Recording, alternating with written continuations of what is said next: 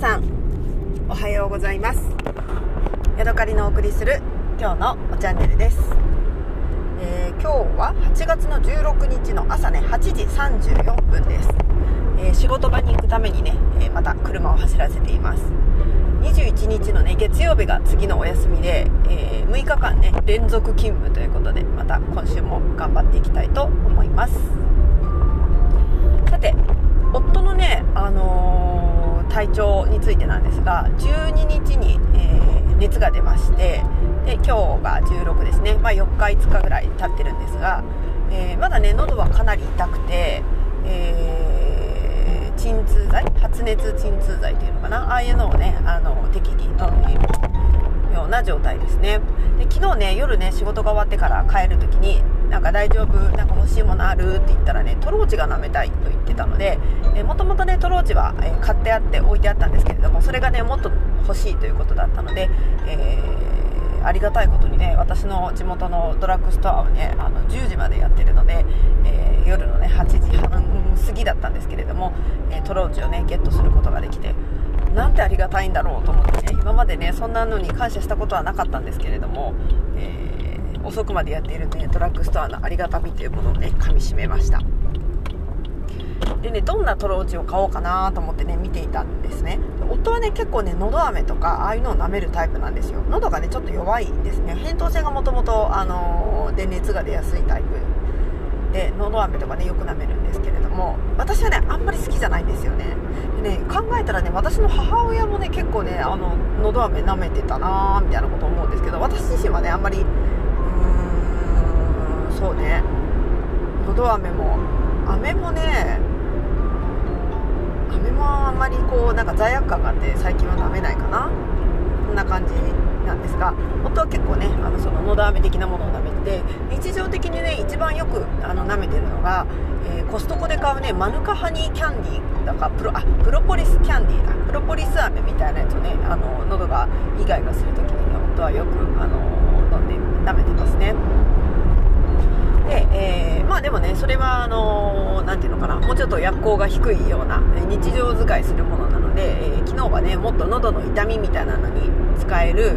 えー、トローチをね探しました。でねシュガーレスのものがいいということだったので、えー、レモンレモンの味トローチみたいなやつ買ったのと、あとはねビックスですね、なんかあののど飴系のやつですね。でそれのもうちょっとなんか薬効のあるいちはころっぴゃくえんぐらいするようなねいいやつをねちょっとあの買うたりました。えー、レモン味ドロップはさんびゃくいくらだったかな。で普通のねビックスなんかレモン味とかなんやったかな、抹茶味とか、えー、とグレープフルーツ味とかね、そういうのがあるやつは普通ににせんさんびゃくえんにせんさんびゃくえんでさんびゃくいくらかなんかで買えるようなねそんなお値段になっていました。でね、結構ね海外にいる時もねうちの夫はねのど飴をね舐めたりしてたんですよね。でその時にねよく海外で買ってたのど飴が、えー、ステラプリスみたいなねそんな名前の、あのー、飴を使ってましたね。私はたちがよく買ってたのはフィリピンでなんですけれども、白いねなんていうかビニール袋みたいなのに入ってて ごセンチかけるじゅっセンチみたいなそんなぐらいの大きさの袋で、えー大きくね黒白地に黒でステラプリスみたいな字が書いてあって、で中にねなんかキャンディーみたいなのがプツプツプツっと入っていて、でそれもね夫はよく喉が痛い時に食べてましたね。結構ね安くてねそんなに別に買うのに負担がないようなそんな感じでした。そう考えると、えー、割と我が家はのど飴を舐めるものだって思います。ちなみにね私の母親はね梅のど飴みたいなかりんのど飴みたいなねあの甘露のやつで、あのスティック状になってて、えー、棒状にねキャンディーがギュッと詰まったキャンディーバーみたいになってて、それを一個一個こうむしりながら食べていくっていうのをよく食べてましたね。なんかね梅のど飴を親が発見した時に美味しいから食べてごらんって言ってねなんかあのおすすめされたのをね な, なんだか覚えてますね。小学生ぐらいの時だったのかな。それでえー、っとねえー、なんかねあのずっと菓子パンを食べてたんですよ。なんかクリームパンとかあんパンとかそういうのをねあの与えていたんですけれども、昨日はねなんか甘いものばっか食べるのもなーみたいなことを言ってたので、えー、塩味のねパンがいいのかなと思って、昨日はくるみパンとそれから焼きそばパンを買って、あとはねホットドッグみたいなのを作るようなあの小さい、えーだとスティックパンみたいなのを買ってきまして、でね、今朝ゆで卵を、えー、潰してマヨネーズと、えー、マスタードと、それからちょっとニンニクパウダーみたいなのを入れて胡椒をひいて、それでね、えーと、卵のフィリングを作って、えー、ちょっと前にね作った自家製のハムがあったので、それとそれからね海苔を、えー、ひいて、えー卵ロールサンドみたいなやつをねいくつか作って置いてきました。結構ね私ねあのサンドイッチにね海苔を入れるのが好きなんですよね。なんかね妙なアクセントになってね、私はねあの美味しいなと思って食べています。ただね今朝はなんかあの天候的に湿っぽかったせいかね、あっという間になんか海苔をね外に出してみたらふにゃふにゃになってしまって、えー、私もねいっこ味見をしたんですけれども、パクッと加えてあの噛みちぎろうと思ってもね海苔がねビロリロリローンってね伸びてきちゃって、えー、食べづらいなみたいなね、そんな感じになりました。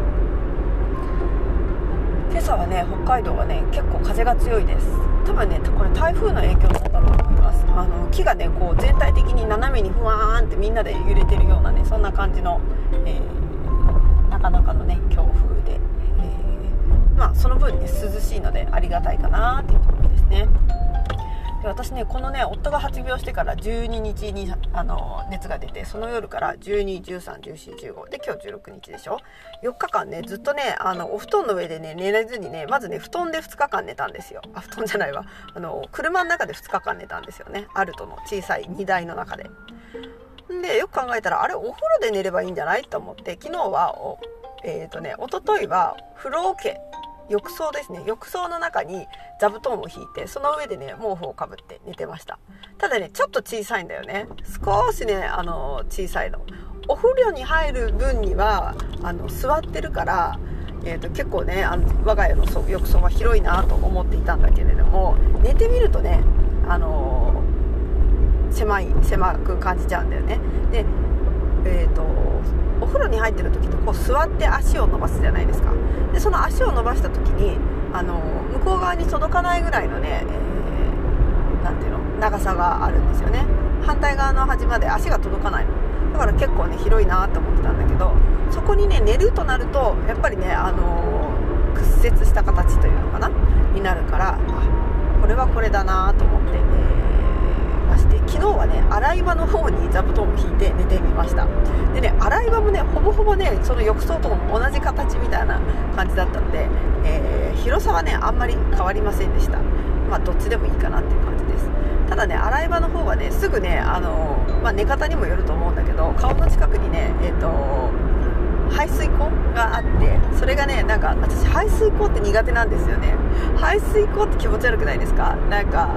なんかなんか嫌なんだよね排水溝って。髪の毛とかありそうで、それないように一生懸命気をつけて掃除はしてるけど、なんか私は排水溝というものがね怖いんですよ。で昔の排水溝のあの蓋って結構落ちやすくて、しかもそれが落ちたらなんかそれと一緒に何かが流れていっちゃう。例えばなんだろうな、歯ブラシが流れていっちゃうとか、石鹸がそこへ落ちて流れていっちゃうみたいなね、そういうイメージがあって、で私小学校の違うな中学校さんねんせいまで、えー、古いねあのアパートに住んでいたんですよね。やっぱりねその排水溝がなんかあのそう何かが流れていっちゃうっぽい感じの排水溝ですごい怖かったし、でそこから親が新しいお家を建てて住み出して、で夫の家に住んだりアパートに住んだりしてきて、その時は全部なんていうのかな、最近の排水溝っていうのをプラスチックでこうなんか排水弁みたいなのがついててみたいな感じだから、そこへ何かが、奈落の底に何かが流されて折っていっちゃうっていうことはない排水溝だったんですよ。だからずっとね自分が掃除してきた排水溝ってそういうなんていうのかな、ちゃんと何かが落ちてもあの見えなくならない排水溝だったんです。ただ私の今住んでるお家は、えー、築よんじゅうごねんぐらい経ってるので、もうねその何か落っこちたらね何かがストーンと下へ落っこっちゃってな見えなくなるようなね、そういう排水溝なんですよね。だからね、あのー、その排水溝のなんか下の方でゴボゴボっていってる音とか、なんか違う排水溝とその排水溝が下の方で、えー、合わさっててなんかコポコポしてるのとか、あとはその、ね、真っ暗でどこへ何が行っちゃってるのか見えない感じとかがね、結構ねうわ今考えてもねなんか喋りながらちょっとゾワゾワするようなね、そんな感触があって、えー排水溝ですね。それがね、香顔の近くにあったのでね、ちょっと怖かったですよんじゅうにさいが何を言ってるんだっていう話ですけどね、私は排水口が怖いんです。えー、そんな感じでね、あの寝にくかったので、やっぱりね、あのー、浴槽の中で寝るのがいいんじゃないかなと思って、今宵もね、えー、浴槽の中を濡らさないようにシャワーを浴びて、で、えー、また車線はみ出しちゃった。で、えー今夜はね、浴槽の中にまた座布団を引いてね、寝ようかなって思いました。でね、朝起きたらね、なんでか分かんないけど肩にね、怪我をしてたんだよね。私まだね、自分で見れてないからどのくらい怪我か分かんないんだけど、なんか肩が痛いなと思っていて、さっき触ってみたらね、そこがなんかジクジクするみたいな感じだったから、最初はね、何かに押し付けてこう無理な体勢で寝て何かが起きたのかなと思ったんだけど、どうもね、そうじゃなくて、えー、肩にね、どっかで擦り傷かなんかをね、お風呂のどっかでぶつけちゃったっぽいっていうことが分かりました。はい、そんなこんなでね、えー、夫が発症してからね、私は布団の上で、座布団の上でしかね、寝れてないのでね、なんだか、えー、疲れが溜まってるような気がせんでもないというところでございます。ただ今日はね、やっと、えー、お盆がね、あのピークも過ぎではちがつのじゅうろくにちですので、お客さんもね、少なくて、多少ね、あの、のんびりできるんじゃないかなと思いながらね、仕事に、えー、向かっています。ただ今日はね、私あのまかない当番なのでね、えー、なんかご飯を作らないといけないので、えー、昔だ昔ねいっかげつぐらい前に作った中華あんかけっていうのがあって、それをね、あの冷凍してあったのがあるので、それを溶かしてね、ちょっとネギネギだかなんだかを入れてかさ増しして、で、えー、お昼ご飯にしたいかなって思っています。最近はね、だんだんね、まかないを作るのも楽しくなってきて、えー、私とはね、別の人がまかない当番の時もみんなでね、なんかこれ作ったらいいんじゃないとか言って、こう野菜のね、あのお客さんに出す以外の切れ端みたいなのを使ってね、えー、こうサラダを作ってみたりとか、お漬物を作ってみたりとか、なんかね、和え物を作ったりとかね、するのがね、結構楽しくて、で、えー、その前の日に作った人の、えー、残り物をね、食べたりとかするのも、えーいろいろね、組み合わせてバイキング形式みたいな感じでね、するのも楽しくて、えー、いいかなって思っています。もうね、あのこのお仕事をする前は本当にまかない作るのが怖くて怖くて仕方がなかったんですけれども、まあ別にね、そんなね、あの ひゃくパーセント 完成されたものじゃなくても、えー、いいやっていうことがね、なんとなく分かって、ちょっとね、あの作る気持ちがね、楽になったのと、あとはね、楽しめるようになってきました。一回ね、あのね、タイのね、タイカレー、グリーンカレーみたいなのもね、作ってみたいなーって思っています。この前はね、ガパオ的なものを作ったのでね、それはそれでとっても楽しかった